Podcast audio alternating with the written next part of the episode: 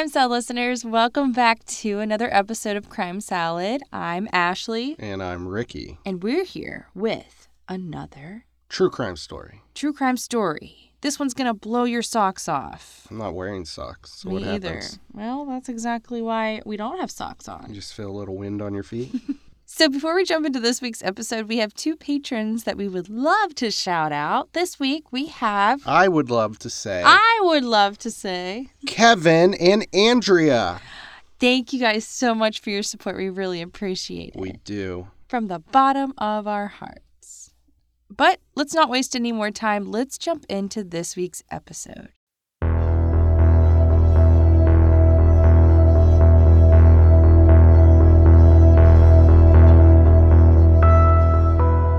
It's now been 15 years since a husband and wife were left for dead in their own garage in a small, friendly town.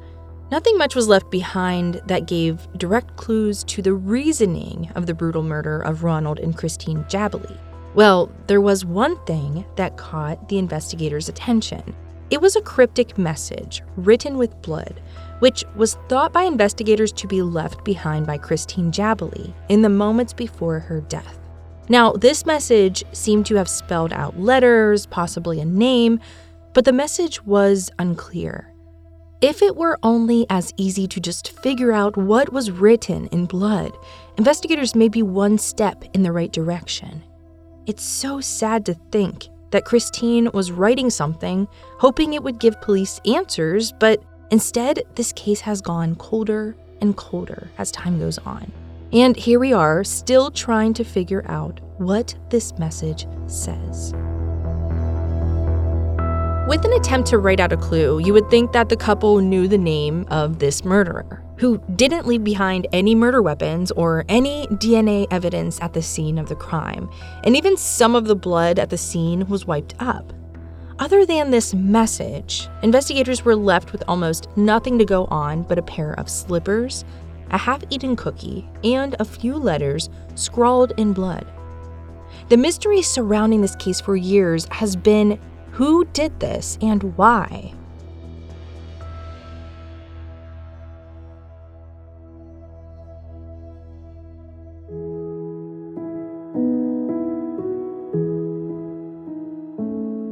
A couple named Ronald and Christine Jabalee were married for 39 years. They had three children together Ron Jr., Nicole, and Ryan.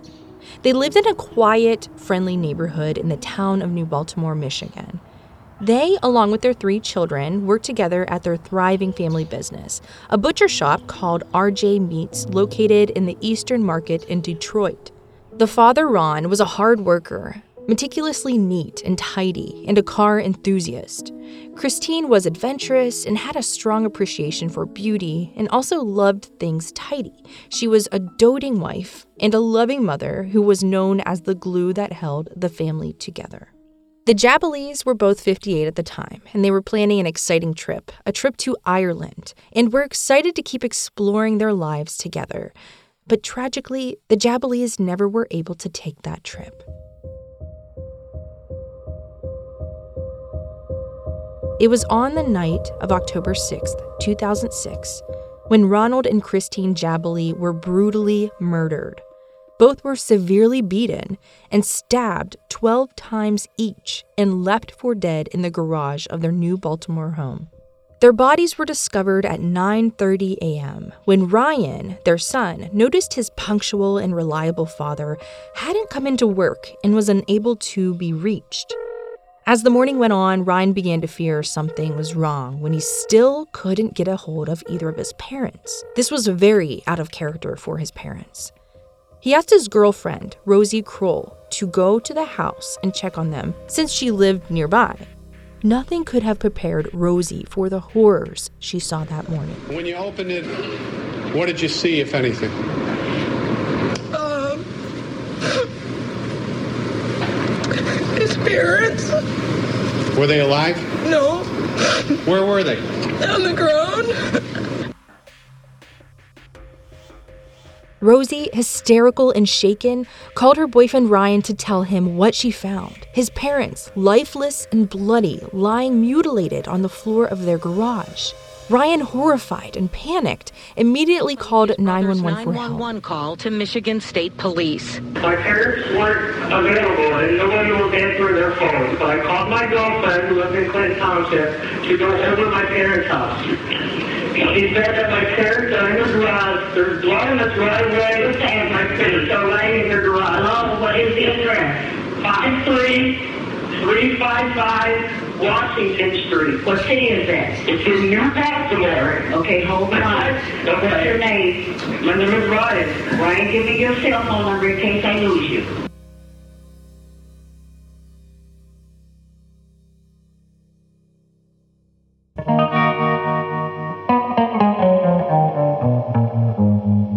This tragic day started just like any other ordinary workday. It was business as usual at the family butcher shop, RJ Meats. All three children, Nicole, Ryan, and Ron Jr., were at the shop, not having any inclination of the gruesome events that happened the night before. To make a point, there were notable differences between Ryan and Ron Jr.'s reactions to both his father not showing up for work and in their behavior once they knew their parents were dead.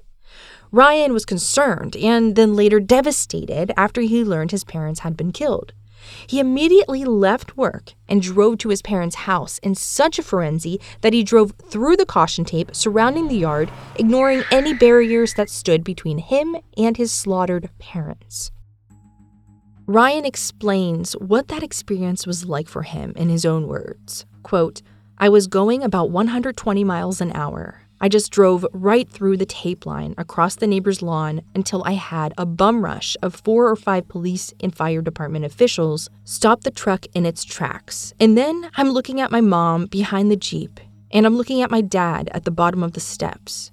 And at that point, I just broke down, got on my knees, and they carried me to the front of the house. End quote. And as for Ron Jr., when he got the terrible news, which was at the same time as Ryan, he decided he should stay and run the store while his brother ran to check on their parents. After discovering his parents passed, Ryan called Ron Jr. to break the news to him. Ron Jr., confused, questioned what he had just heard. What do you mean, mom and dad have passed? Ryan explained that someone had killed them. Ron Jr. was silent. Ryan later stated in an interview while recounting this conversation, he said, quote, I don't think he knew how to react. The same way I didn't react. End quote. But from the outside looking in, you can clearly understand these were two very different reactions, even though everyone handles trauma differently. But it's a pretty severe thing that just had happened. Horrible. It's sad. Wouldn't you be angry that a killer is running loose and his parents are gone, brutally murdered? Just any emotion at all.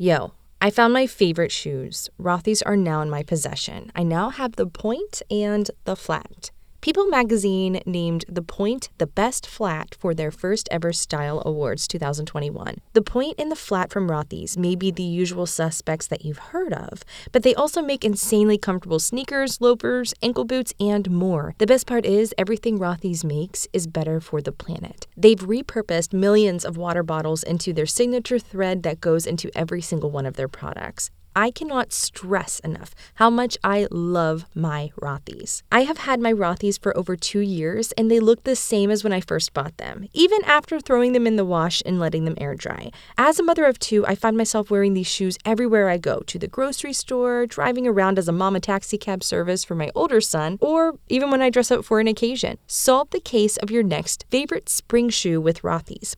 Plus, get $20 off your first purchase at rothys.com slash crime salad. Yeah, that's $20 off at R-O-T-H-Y-S dot com slash crime salad.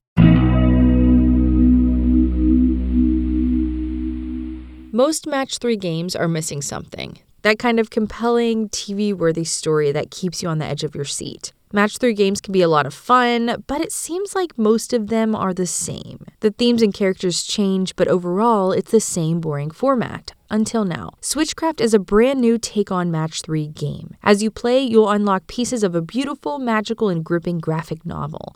Switchcraft is a mobile game with a unique blend of TV worthy writing, choose your own adventure style narrative, and thousands of magical Match 3 levels. This game stands out above the rest. I love that it's fun, creative, and addictive with beautiful art and a detailed storyline. You'll want to keep playing just to see what happens next. The story features over 85 characters from a variety of cultural backgrounds, as well as disabled and LGBTQ plus characters.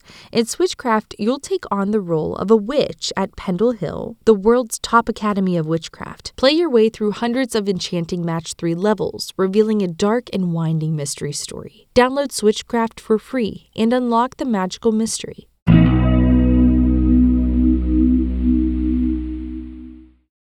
Detective Ken Stevens was the first detective to arrive on the scene.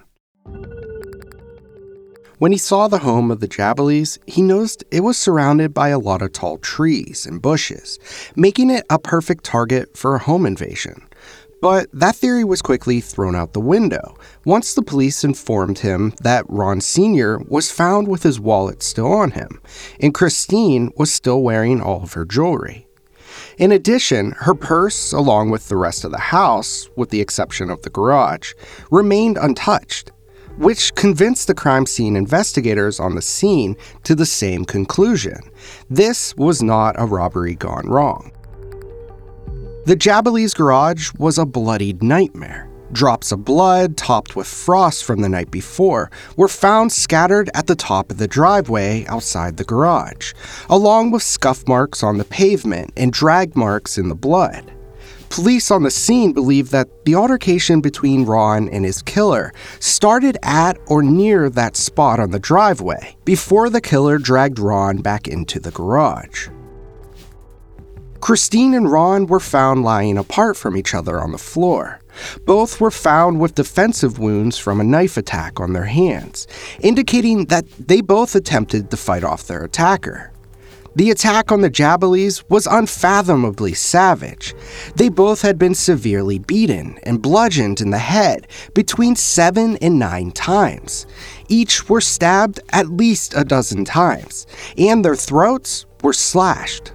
This wasn't a single stab or small attack, as if an intruder got caught. This was excessive. This was personal. Detectives believe a scene like this, what they call overkill, indicates a great deal of personalized built up anger, and it was highly likely that Ron and Christine knew their killer well. Despite the killer's almost perfect attempts to cover up the tracks, investigators on the scene found what they believed to be an important clue a message written in blood under the Jeep, only feet away from Christine's dead body. Officials believe that it was an attempt by one of the victims to identify their killer in the moments before they passed. Unfortunately, most of the message was wiped away as the killer mopped up evidence at the crime scene. Some letters did remain, but investigators ultimately reached the conclusion that the message was undecipherable. Hordes of internet sleuths on message boards also did their best to decode it and came up with their own theories. Some people think the letters could have spelled out Nicole, implying their daughter killed them, despite detectives already clearing her as a suspect. Some of the others invested in the case online thought that the letters told a different story. They believed that the letters spelled out JJ, which stood for Jabalee Jr., implicating their eldest son, Ron Jr. Now, there is some talk that this could be the name of a brother in law of Ron Jabalee, someone who worked at the family's meat business and was actually the first witness to take stand while at court, testifying that Ron wasn't acting strangely that day, or that he didn't notice any family conflict while working at the Jabalee's meat market. His name is Richard Zeiler. Now, if you give the bloody written message another look, can you make out his name? It's spelled S C Y L L E R. There's a letter that looks like an S at the top of the backwards Z. However, we didn't find that any investigators were really looking into Richard as a suspect at all. And again, we're not the brains of this idea either, because this was actually something that was suggested on a Reddit post that we came across, which gives a valid point, though.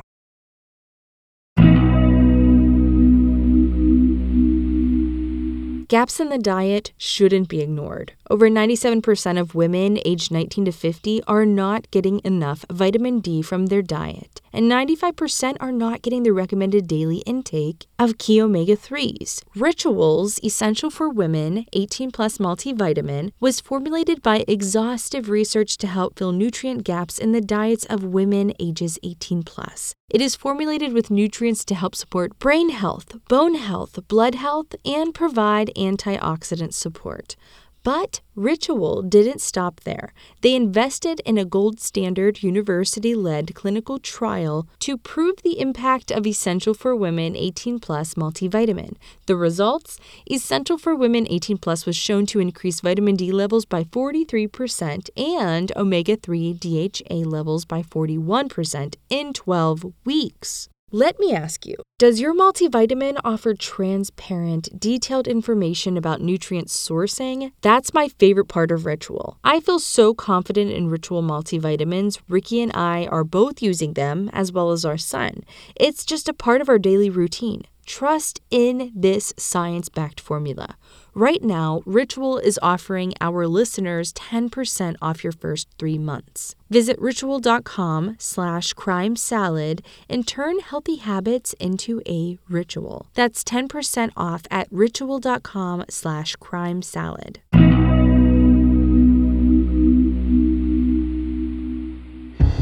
Investigators on the case started looking at family members right away as potential suspects. Ryan Jabalee was cleared quickly, mostly because the police had witnessed in person how devastated and shocked he was upon seeing his parents' bodies.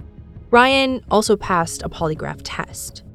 The police first directed their attention to Ron Sr.'s brother, Roger, as he had a criminal history. But he had an airtight alibi, passed a polygraph test, and was visibly deeply upset when he found out the horrible news about his brother. Police also considered the possibility that the Jabalees were involved with the mob or other shady dealings. They even looked into unpaid debts or relationships with loan sharks, but found nothing of the sort upon investigating. The authorities were stumped, especially since not only could they not find a murder weapon, they couldn't even find a single bit of physical evidence or DNA evidence that would lead them to the culprit. Investigators did notice a partial footprint when dusting for fingerprints, but because the killer used the mop and bucket in the garage to wash away any incriminating evidence, the police had almost nothing to go on. Except for one thing. Despite the very thorough cleanup job, there was something helpful left at the scene of the crime. Christine's slippers and a half eaten cookie were left at the bottom of the steps leading from the house into the garage. Investigators believe that this can actually help construct a narrative about what went on that night. More specifically, these bits of evidence suggest a casual walk on the scene, as investigators put it. Meaning, Christine came into the garage in her slippers while eating a cookie and doesn't realize anything is wrong until she gets to the bottom of the steps. And that's when she jumped out of her slippers and dropped her cookie.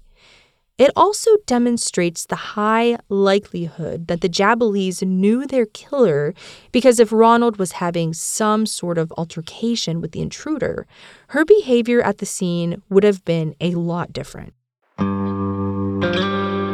But investigators keep going back to that message, the most bewildering clue of all the indecipherable message written in blood by one of the victims thought to have been Christine. What was she trying to say? The authorities on the case reached out to the public to see if anyone, anywhere, could see something maybe that they couldn't see. We mentioned earlier what some of the common theories were on internet message boards at the time. It seemed like everyone had their own interpretation, including Detective Stevens. His interpretation is that the victim wrote an S and then started over for some reason by writing the S again, and then a lowercase letter O, followed by a partially washed away unknown letter, and then a lowercase j and a lowercase r. Using that information, Detective Stevens said that he believes the partially washed away letter could be an N, and that the message stated Son Jr., theorizing the killer was the Jabalee's eldest son, Ron Jr. But with so much of the message washed away, he really couldn't say for certain. The possible son, Jr., in blood was not what made Detective Stevens set his eyes on Ron Jr. as his prime suspect. It was Ron Jr.'s own suspicious behavior and actions the day after the murder that drew the attention of authorities like Detective Stevens. Now, we know people respond to trauma in different ways, but it is difficult to justify Ron Jr.'s actions after his brother Ryan notified him of their parents' death. Not only did he not drop everything to go check on his parents like his brother did, he didn't even stop working at all. He didn't even tell anyone, including his own sister, who was at work with him, that his parents had been murdered. Ron Jr. also didn't even tell his wife and carried on like nothing happened until 3:30 p.m. when he closed the store, informed everyone and left with his brother-in-law, Richard Zeiler, who routinely carpooled with Ron Jr. to work.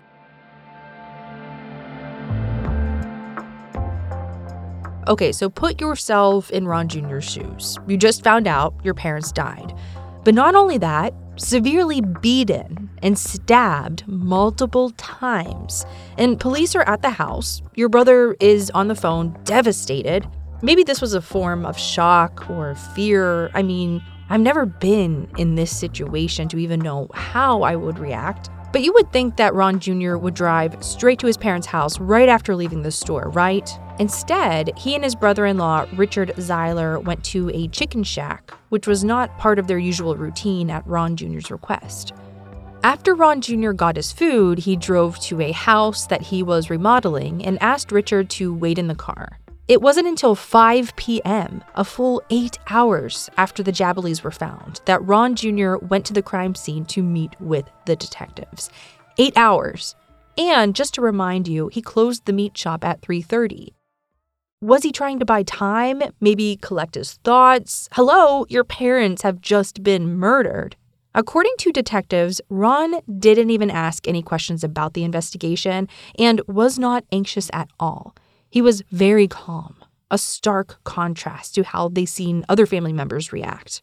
When they confronted him about why he needed to stop by the house that he had been remodeling, Ron Jr. admitted it was to hide the Vicodin he had on him before meeting the police.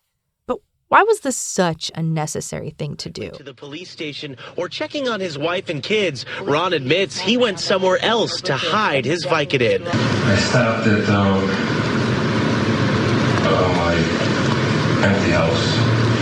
I had Vicodins in my pocket. I didn't want to go to the police station with drugs on me, so I left them there and to the police station. Also, Tuesday, a former neighbor of the Jabalee. Investigators wondered if he was that afraid of being caught, why didn't he just throw them out the window or leave them at work for the time being? They suspected that it could have been to hide bloody clothes or the murder weapon, especially because he insisted that his brother in law wait in the car. But without evidence, they couldn't say for sure. Now, it wasn't just Ron's demeanor and odd behavior that made him the number one suspect. It was something he himself had said that alerted investigators. During an interview with the police, Ron Jr. questioned out loud whether or not he could have done this while sleepwalking. When he said this, I'm sure investigators were sitting on the edge of their seats. Was this a slight confession? This set off alarm bells with Detective Stevens, who believed he was trying to set up an excuse early on in the investigation because he didn't know what the police would find. What's more, two of Ron Jr.'s uncles testified in court that he had questioned whether or not he could have killed his parents and not remembered. Ron Jr. said to both of his uncles on separate occasions the phrase, Maybe I did it, I don't know. Detectives brought this up during his interrogation. What were you thinking at that time? Do you recall kind of what your thought process was when you when you said that to your Uncle Joe? Just what I was telling you. I had a lot of guilt inside of me. Um, thought maybe I went berserk woke up, drove over there, did this, and drove back home. This is just me driving myself crazy inside.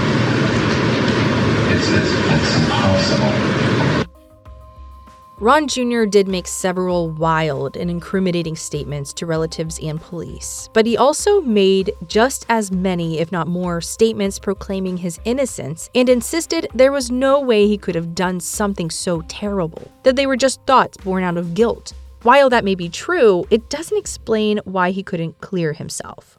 Ron Jr. couldn't pass any of the three polygraph tests he took. And although this doesn't definitely prove he is guilty, it certainly doesn't make him look innocent either. He also wasn't able to look his father's best friend and neighbor, Dale, in the eye and say he didn't kill his parents, which is remarkably hard to justify. Now, despite all of this, the police still didn't have any physical evidence linking Ron Jr. to the crime scene, including a murder weapon.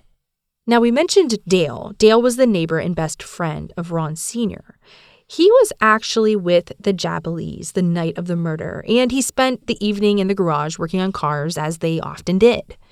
Dale and Ron Sr. spent a lot of time in that garage together and had grown very close.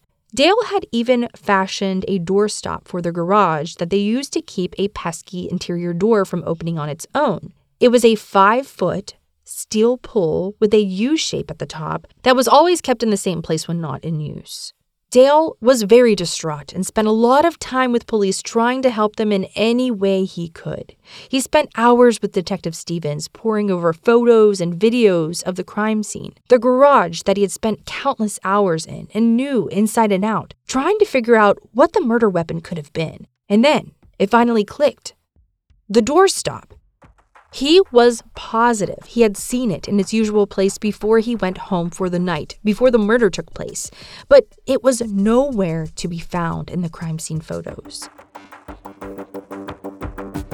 Now, thanks to Dale, investigators finally felt like they knew what the murder weapon used to bludgeon the Jabalees was, but they still didn't know where it or the kitchen knives taken from the kitchen ended up. Without any physical evidence, getting this case to trial would be difficult. After three years of investigation, prosecutors brought the case before a grand jury, hoping to get Ron Jr. indicted, even without hard evidence.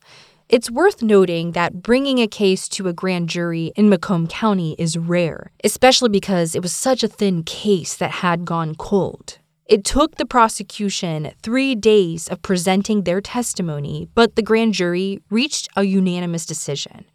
Ron Jabalee Jr. would be tried for the murder of his parents, Ron and Christine Jabalee.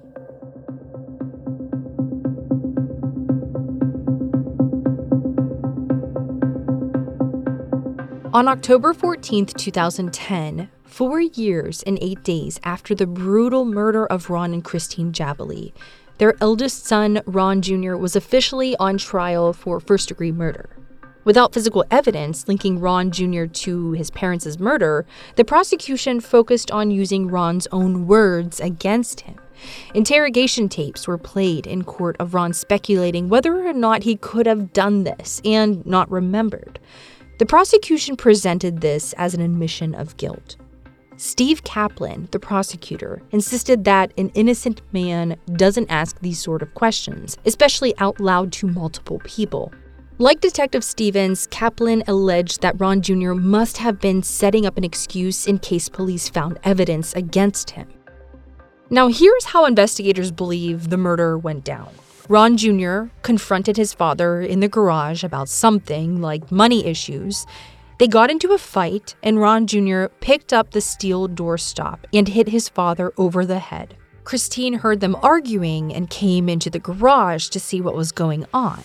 When she got to the bottom step, she realized Ron Jr. had attacked her husband and was also hit over the head. Ron Jr. then went inside, got two knives off the kitchen counter, and used those to stab his parents repeatedly and slash their throats. According to the prosecution, they allege that the murder took place around 8:15. They believe that Ron Jr. left afterward and went to the house he was remodeling to stash bloody clothes and murder weapons before heading home at 8:30 or 8:45, putting his arrival time at 9 p.m. Ron Jr. denied these accusations and repeatedly told police he was never at his parents' house that night. David Klatt was another neighbor that used to live across the street from the Jabalees. He testified in court about what he saw the night of the murder. He stated that he saw that the lights in the Jabalee house were turned back on around 11 p.m. and then off again around 1:30 a.m., which, according to the prosecution, implies that the killer returned to the scene of the crime, presumably to dispose of any incriminating evidence. David also said he saw what looked like a black SUV pulling out of the driveway with its lights off, but admits that he isn't positive about the color of the car or the details because of how dark it was outside. Ron Jr. drove a light colored Silverado truck.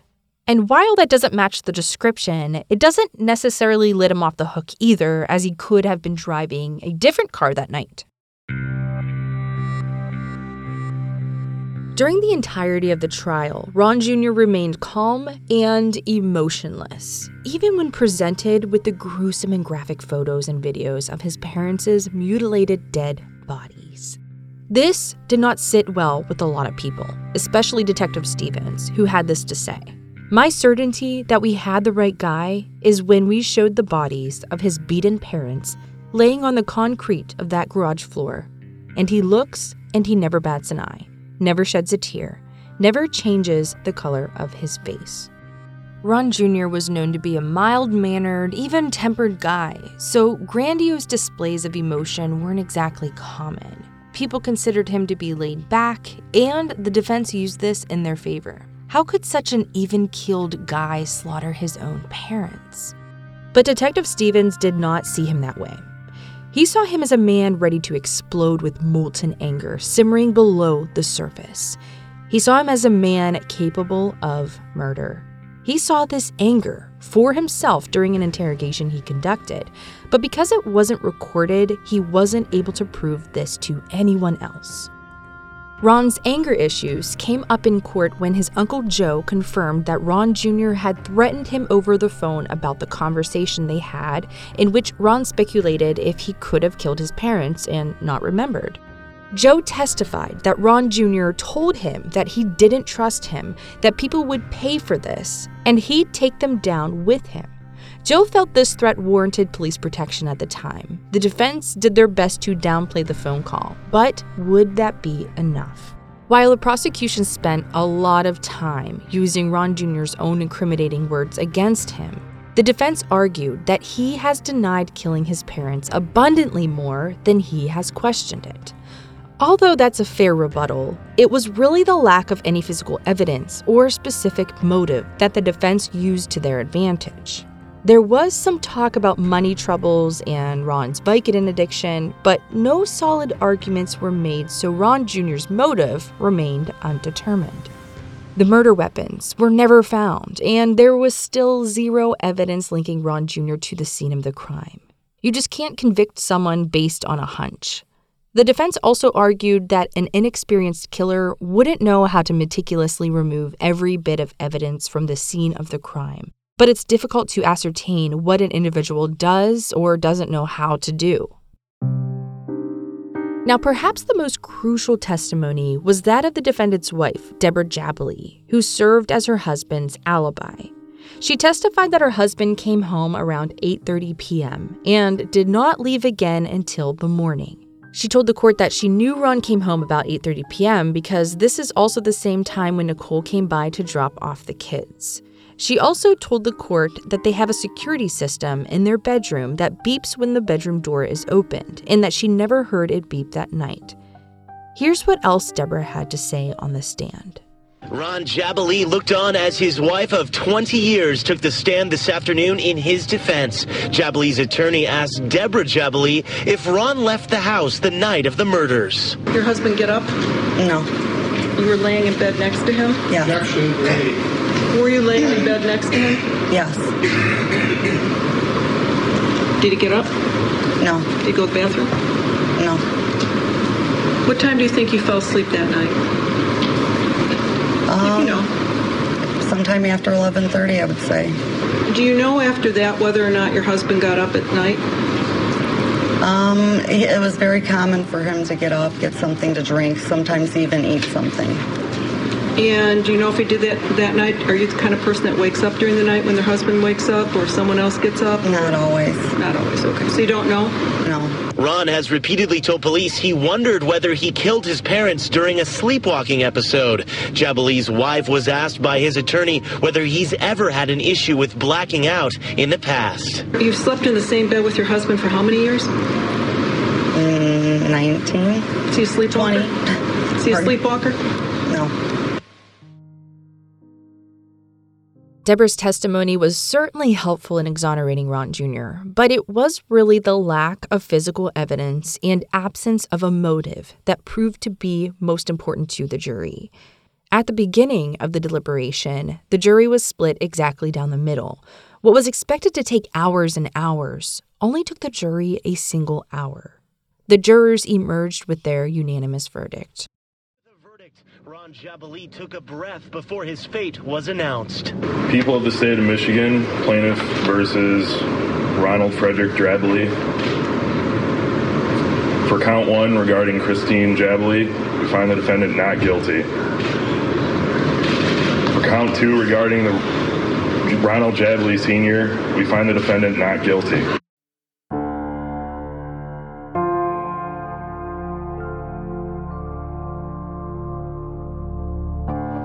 Sighs of relief and tears of joy abound as Ron Jr. displays emotion for the first time in that courtroom.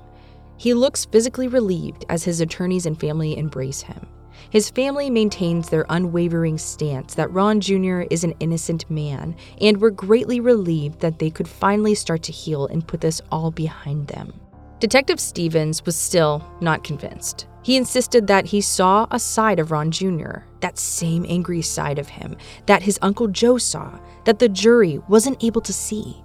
He is certain that Ron Jabalee Jr. is not only capable of killing, but that he was the one that killed his parents. In October of 2012, Ron Jr. put out a $10,000 reward for anyone with information that would bring his parents' killer to justice. As of today, no one has been convicted. The case has gone cold, and the question still remains who killed the Jabalees? This completes this week's episode. Thank you all so much for listening. We will be with you next week.